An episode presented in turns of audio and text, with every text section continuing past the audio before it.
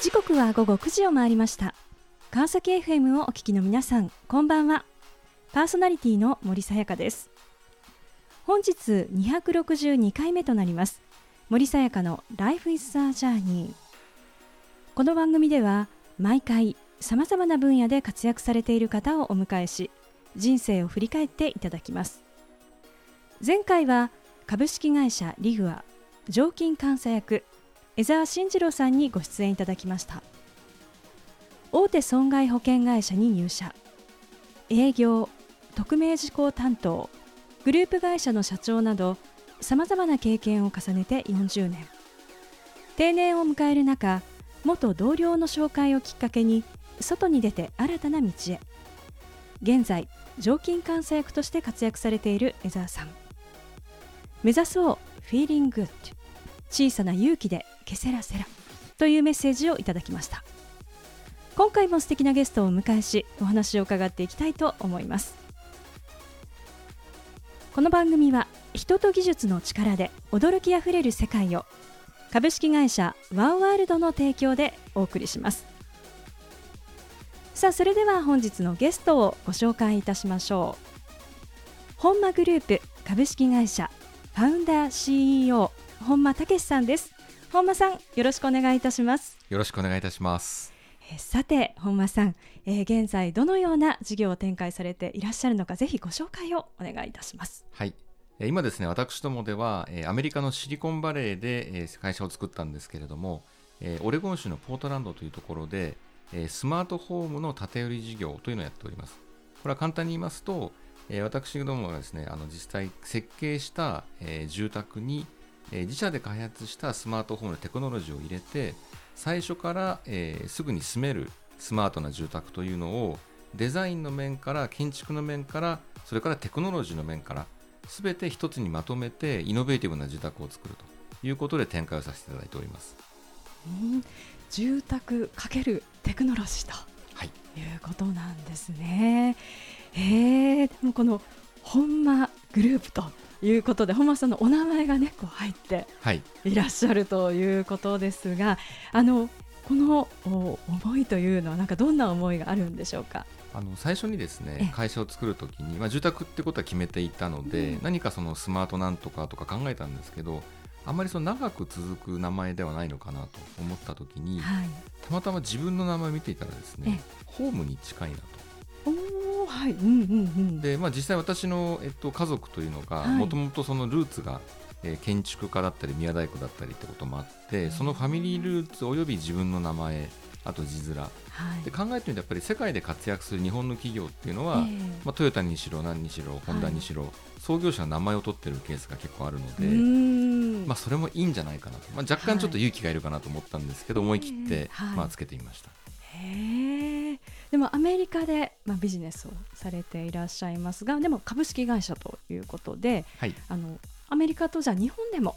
こう展開をされていくということでしょうか？もともとはアメリカで作った会社だったんですけれども、はい、最近その、えっとまあ、構造を少し、まあ、次の世代の成長に向けてですね変えるということで、えー、日本法人を親会社として、うん、アメリカ法人を100%の子会社という体制に変えたので名前が変わってます。はい、へでもこのスマートホームですね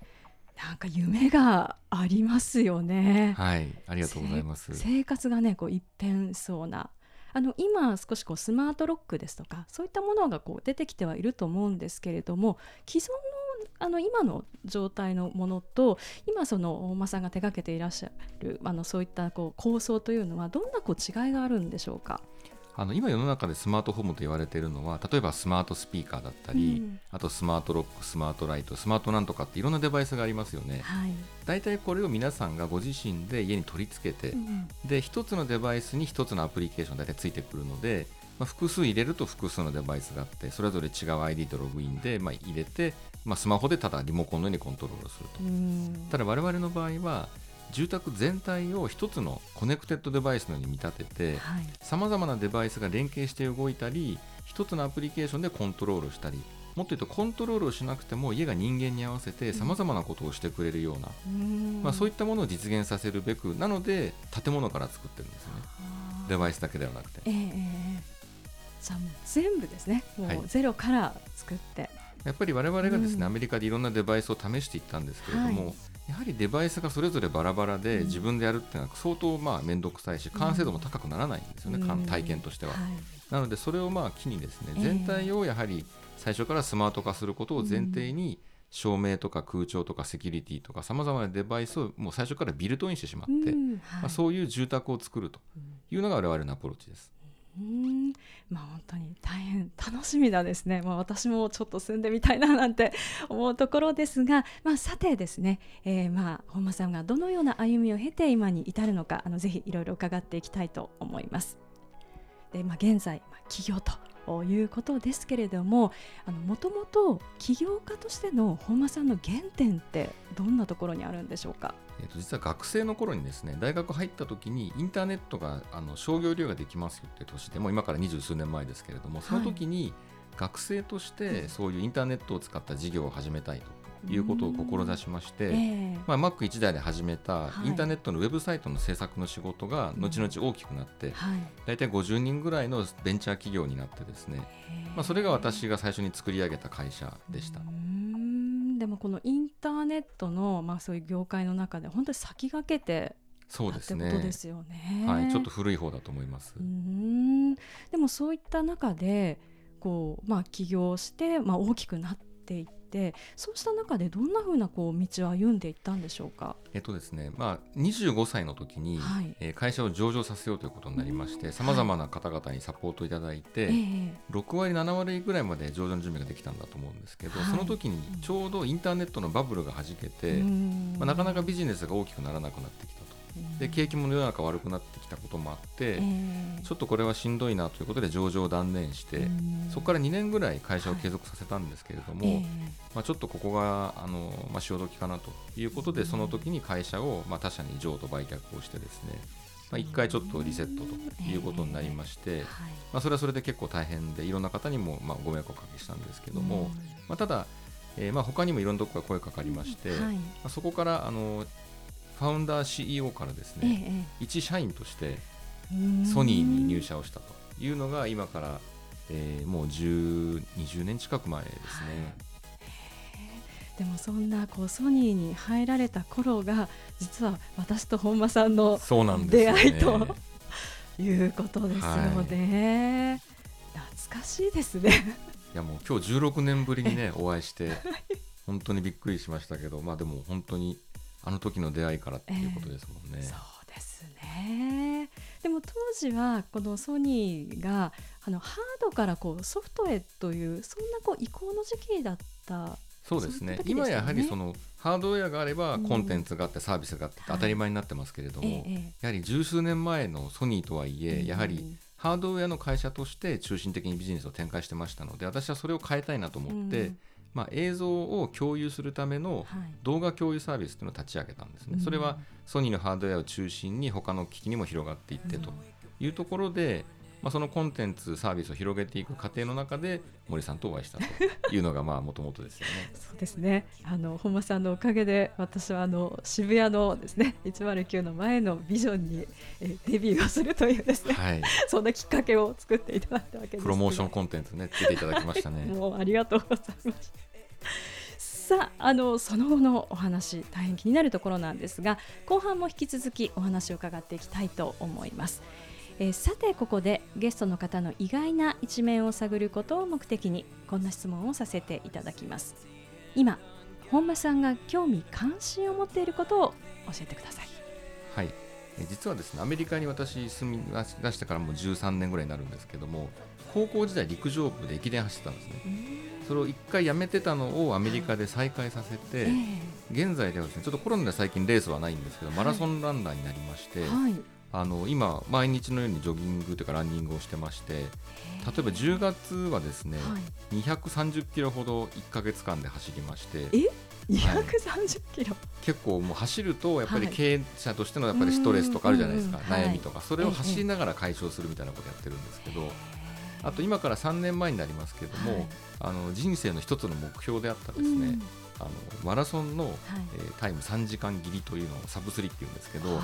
これを実現しましてですね2時間54分でフルマラソンを走るというのを達成しまして、はい、もうアスリートみたいな。そうですね、ね、その時はかなり走ってましたね。うんでもなんかもうさんちょっとがっしりねされてて なんかやっぱりスポーツされてるのかななんて思っていたんですが、まあ、ランナーだったと。はい、今日もここに来る前に10キロぐらい走ってきました。そうだったんですね。いやありがとうございます。さあそれではここで一曲お届けしましょう。ブルーノマーズでスケート。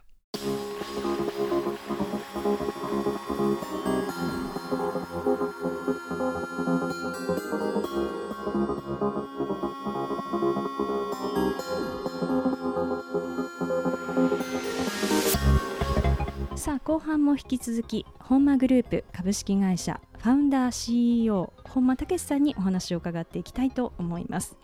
え前半は学生企業そして、ま、ソニーへというところまでお話をしていただきましたでも今まで、ま、こう起業家としてこう仕事をされていた中で今度はその組織の中で働くとなった時にですねあの当時どんなことをですねこう感じてあの働いていたんでしょうか？あの実は周りからすごい心配されたんですよね、大丈夫かと、はい、で本人そんなことなくて、えー、いやもうこれで資金繰りの心配しなくてよくなったとかですね、はい、あともうこんなにいろんなリソースがあっていろんなことやれるなんて楽しいじゃんと思ってすごいワクワクしてて、えー、まあ、実際良かったのは私自身がもともとまあ、アントレプレーナーだったんですけど、それをイントレプレーナー社内起業家ってことで自分を勝手に置き換えて、社内で新しい事業をどんどん起こしていこうベンチャースピリッツを発揮しようってことを思ってやってたので、まあ、それが良かったんでしょうね。やっぱり社内ではやっぱりなかなかこう従来では取らなかった動きを取るっていうことで、はい。まあ、いろんな新しいこととかチャレンジを社内でやって、まあ、それがソニーの未来につながるようにっていうことで活動してました。まあ、そうした中でこう実はアメリカへ行くというそういったですね、えー、こう道に進まれるわけですがあのなぜこうアメリカに行こうというふうに思われたんですか？もともと最初の起業している時からインターネットの仕事をしていたのでやっぱりインターネットの当時のビジネス今でもそうですけど聖地ってまあシリコンバレーアメリカ、カリフォルニアじゃないですか、えー、一回行ってみたいなと住んでみたいなずっと思ってたんですよ、はい、でたまたまソニーの中で、まあ、いろんな方々がやっぱりあのグローバルな会社ですから海外赴任していかれる中で、まあ、チャンスがあってですね、あのどうしたいなって言われた時に、えー、カリフォルニアに行きたいですって迷わず答えたと。それがきっかけとなって赴任させていただいたのが2008年ですね。うん。じゃあそこからずっと。ずっとと。はい。アメリカに長くいることになりました。でもこう日本とね両方こうまあお仕事もされてあのいらっしゃいますけれどもアメリカとその日本でのこう働き方の違いってどんなところに感じますか？あのまあ、当時のソニーでいうとですね結構自分で好きにやらせてもらってて、はいうん、やっぱりレポートラインとかその誰が上司とかっていうことはまああるんですけど、そこまで気にしなくても、割と自由にやらせてもらってたと。ところがアメリカ行くとやっぱりそのレポートラインとか、上司が誰とか、その言うことを聞くみたいなのが結構日本に強くてですね、まあ、カルチャーにもよるんでしょうけど、まあ、そういう感じだったので、ああこういう感じなんだねと。だから自由に動いてやるというよりはチームで動くっていうことをすごく意識した働き方になりましたね。でもこういうねレポートラインに強いなっていうのはあアメリカの方がそうなんだっていうのはちょっと意外な日本は割とこうね、任せてもらって緩やかにっていうのがあって、割と曖昧な部分ってあるじゃないですか、余白の部分というか、アメリカは逆にそれがはっきりしてて、俺の言うことを聞くんだよねっていう、まあ、そういう感じの、まあ、たまたまその常識が育ったのかもしれないですけど、あのそういう感じでした。へーまソニーの,、まあそのアメリカのですね、えー、ところでまあこう仕事をされて、えー、いらっしゃってでその後ですね実はの楽天へと、まあ、進まれるということですけれどもあの当時ですねご自身のこうキャリアってどんなふうに考えて、えー、その中でなぜこう楽天に行こうというふうに思われたんでしょうか？あの一つやはり向こうにって思ったのは日本人とか日本の企業のプレゼンスというか存在感が低いなと。中国とか韓国の会社に比べると、はい、まあ、ソニーはもう出て何十年も経ってるのでこれ以上倍、3倍になることはないにしても、はい、他の日本の企業って何やってるんだと、特にインターネットの領域においてやはり目立つ会社って、まあ、当時ゲーム会社がいくつか来てましたけど、あんまないんですよね、えー、これで成長産業たるインターネットの事業の中で日本の企業のプレゼンスこんなに低くていいのかなっていうことと、やっぱり日本を見てみると少子高齢化でどんどんマーケットが小さくなっていく中で英語喋れない人多いですし海外から移民はあんまりっていう人も多い中で、この国どうなっちゃうのかなっていう不安もあったと。なので私自身のキャリアというよりは私自身がやはりそのこれから海外でどんどん日本人が活躍していくっていうところをサポートできる人にもなりたかったし、うん、自分自身がまあロールモデルってほど偉そうにないにしても何らか参考になれるようなことをしていきたいなってずっと思ってたんですね。うん。はい、でたまたまそう考えてる時に、えー、楽天が英語を公用語にして、売上の 60%70% 海外から、うん、しかもインターネット企業じゃないですか、はい、私ものすごいこれに感動して、えー、もうこれは楽天って素晴らしいなと、それでまあ楽天を意識し始めたっていうのが最初でしたね。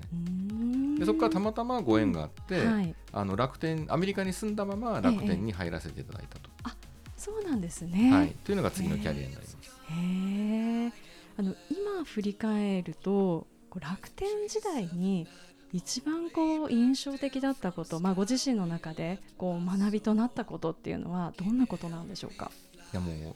急成長している会社ですし、あと業用もかなり広くて、うん、あと日本の会社が海外でどんどんこう、ね、勢いを持ってやっていくってこともあったんですけど、はい、まあ、ただ、何よりやはりあの、まあ、三木谷さんの存在感といいますか、うん、あのまあ、その凄さっていうか、えー、まあ、それが今でも夢に出てくるぐらいすごいですね。すごい。えー、なんか例えばどんな場面でそういったことをこう感じていらっしゃったんですか？やっぱりそのリーダーシップの強さとか、あと運の強さとか、まあ、迫力とかですね、あとやっぱりそのまあ、三木谷さん別にそのアメリカで生まれた方ではないんですけど、えー、まあ、英語をどんどん使いこなしていってかつ、うん、あの本当に世界的に有名な起業家をアメリカに家をお持ちなんですけどそこに招いて交流したりパーティーしたりっていうこと私もそのおかげでいろんな方々を耳にすることができたんですけど、うん、こういうのが本当のグローバルなビジネスパーソンなんだなっていうのをすごく感じて、まあ、同じことは当然できないですよね、えー、やっぱ三木谷さんすごい方なんで。なんですけど、なんかこういうなんか世界があるんだなっていうことを知れたっていうのは、はい、まあ、後々大きなプラスになったなと思いますね。まあ、そうしたね非常にこう刺激的なご経験もされる中でなぜですねこの再びこうまあ起業へというところなんですが一体当時ですねどんなことをこう感じながら次の道というのをこう進まれたんでしょうか？えっと実はですね二度と起業はしないと最初の会社をまあ他に売却するときに思ってたんですよ、はい。やっぱり大変ですからね。人の問題お金の問題さまざまな問題が降りかかる、で当然やっぱりそれに対する苦労もある中で、まあ終わってほっとしたっていうのは正直ありましたし、まあ、これからはもっと違う生き方をしていこうみたいなところも正直あったんですね、はい、なんですけどあのやっぱりアメリカに長年住んでみて、一番の不満は家だったんですよいいえ、はい、例えばテスラとか iPhone のような非常にイノベーティブなものを生み出していくシリコンバレーにおいて、はい、家ってこんなに古臭くて時代遅れなのと。なんでこれはと、はい、で日本を見ればすごく工業化が進んでいて、うん、先進的な住宅ってやっぱ結構多いじゃないですか、うん、アメリカって古い家ばっかりで、はい、なんでこんな家しかないんだろうっていうのがやっぱりあってですね、うん、でたまたま私のバックグラウンドとしてはさっき申し上げたように、えーまあ、祖父が建築家で、みたいなこう建築バックグラウンドっていうのがあったので、えー、まあ、これまでやってきたテクノロジーインターネット、うん、まあ、それからハードウェアコンテンツ、うん、そういったものがこううまくこう組み合わさってくると家というものに結実するんじゃないかなっていうことを思ったんですね。はい、なのでそこからいろいろ構想を考え始めて最初は起業とか考えてなかったんですけど、えーはいえー、こうやったらいい家ができるんじゃないかなと思ってるうちに、うん、あれと、なんかもしかして自分が持ってるものがこれに当てはまるんじゃないだろうかというふうに思いまして、それであの起業をしようということを考え始めて、まあ、そのために楽天を退職して起業したということになります。じゃあ本当に大きなご決断をされて一歩意外とですね、うん、大きくなくて自分の中ではいや、はい、客観的には大きいんですよ、えー、大きいんですけど、はい。あもうやらなきゃだめだなこれはというぐらい思ってましたね誰かがやらないと未来ができてこないと。それは自分なんじゃないかみたいな。逆にそこまで思っちゃったからこそ、はい、まあ、あの思い切ったことができたんじゃないかなと思いますね。今経営されていて最初の頃の起業と今って一番大きな違いってどんなところなんでしょうか？あの起業した当初はですね2回目だからもう全然楽ちんでもうベテランでもうガンガンいけるぜって思ってたんですけどそうでもなくて、意外と同じで、やっぱりゼロから何かを作るっていうのは、そこそこやっぱり大変なんですよね。だから仲間とか人をまあ招き入れたり資金を調達したりプランを考えて実行したりっていうことで言えば実はそんなに変わらなかった。ただ環境がそもそも日本でやったのとアメリカでやったの違うので、うん、ここも全然違いますし、あとやっぱり取り組んでるのがそのパソコン上で完結するようなインターネットの仕事と、物理的に家を作るって仕事ですから、これも大きく違うと、あと建築業界私プロでやったことないですからこういったことを学びながら、ただもちろんものすごく家とかが好きなので、まあ、楽しくいろんなことを考えながら実行していったと、だからそういう意味で言うと何ですかねやっぱり仲間との関係とか、はい。まあ、自分のその役割をどう捉えるかとか、えー、逆に言えば昔はすごく気張って全部自分でやるみたいな感じのところが多かったのかもしれないですけど、今逆に言うと少し肩の力を抜いてでみんなを信頼して一緒に作り上げる、まあ、そういうスタイルに変わってきてたのが大きいかなと思います。さあこの番組ではゲストの皆さんに必ずお聞きしている質問があります。本間さんにもお伺いさせていただきますこれから自分の夢を実現しようと考えている方々へ背中を押すメッセージをお願いいたします。はい、あの私の好きな言葉なんですけど、英語で言うと、The best way to predict a future is to invent it って言うんですけど、はい、まあ、直訳すると、未来を予測する最良の方法はそれを作り出してしまうことだっていうことなんですね。もっと違う言い方をすれば、はい、未来を予測するものではなくて作るものだと。つまりこれから自分の将来どうなるのかなとか、はい、これから自分はどんな人生を送るんだろうなってみんな思いますよね。はい、で思ってても変わらないので、うん、であればどうしたいのと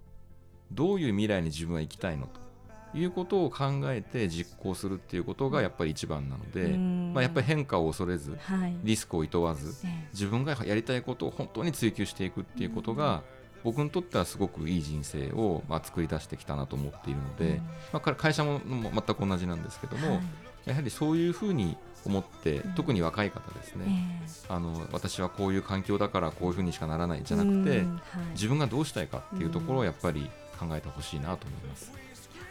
いい言葉ですね。素敵なメッセージをありがとうございました。ということで本日は改めまして本間グループ株式会社ファウンダー CEO 本間武さんにご登場いただきました。本間さんありがとうございました。ありがとうございましたさあそれでは最後にもう一曲お届けしましょう。サチモスでフェイス。